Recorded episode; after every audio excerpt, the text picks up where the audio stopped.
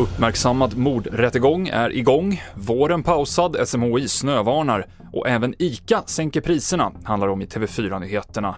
Som börjar i Eksjö tingsrätt där rättegången i Tovefallet nu har inletts. Två unga kvinnor är åtalade för mord och grovt gravfridsbrott.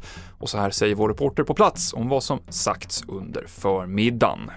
Åklagaren är i full färd med att berätta sin syn över vad som hände den där natten i oktober då Tove dödades i lägenheten.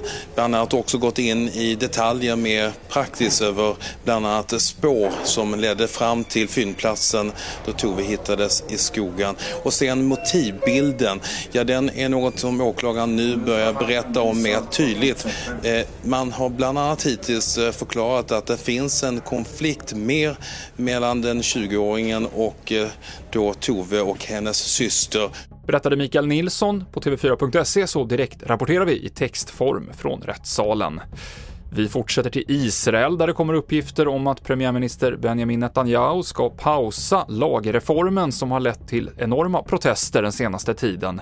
Men vi får vänta på besked för talet som Netanyahu skulle hålla till folket har skjutits upp. Eh, det sannolika är, tanken var som vi har hört nu, att han tänkte pausa eh, de fortsatta reformlagarna. Eh, kravet från hans egna på högerkanten, nej du får inte stoppa det här, gör du det så kommer vi att skälpa regeringen. Sa utrikeskommentator Rolf Porseryd. Trots att vi är i slutet av mars är det minusgrader i stora delar av Sverige och SMHI varnar för snöfall. Den gula varningen gäller Stockholmsområdet och vidare norrut till Uppsala och Gävle. Lokalt kan det komma två decimeter snö fram till imorgon eftermiddag. Och ICA sänker priset till butikerna på över 300 varor med mellan 5 och 25 procent. I ett pressmeddelande skriver man att enskilda ICA-handlare sen kan sänka priserna i sina butiker. De lägre priserna ska gälla i två månader från och med 11 april.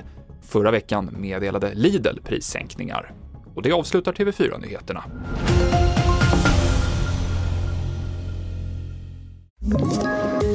Poddtips från Podplay. I fallen jag aldrig glömmer djupdyker Hasse Aro i arbetet bakom några av Sveriges mest uppseendeväckande brottsutredningar. Går vi in med hemlig telefonavlyssning och, och då upplever vi att vi får en total förändring av hans beteende. Vad är det som händer nu? Vem är det som läcker?